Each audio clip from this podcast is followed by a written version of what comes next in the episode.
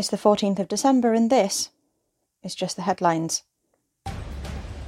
UK inflation falls to 10.7% as price rises slow. Thousands have no power through the night due to snow and ice. New Zealand has introduced a steadily rising smoking age to stop those aged 14 and under from ever being able to legally buy cigarettes. Major rescue operation launched in English Channel after reports of small boat in difficulty. 43 people were rescued, four have died. Peru's armed forces to take control of key infrastructure amid deadly protests. DeSantis tops Trump by 23 points in latest Republican poll.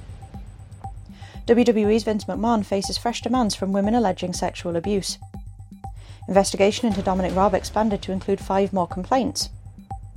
NASA rover captures sound of dust devil on Mars. China removes six diplomats wanted for questioning after Manchester consulate incident. DJ Stephen Boss died aged 40. New trailer says Meghan became a scapegoat for the palace.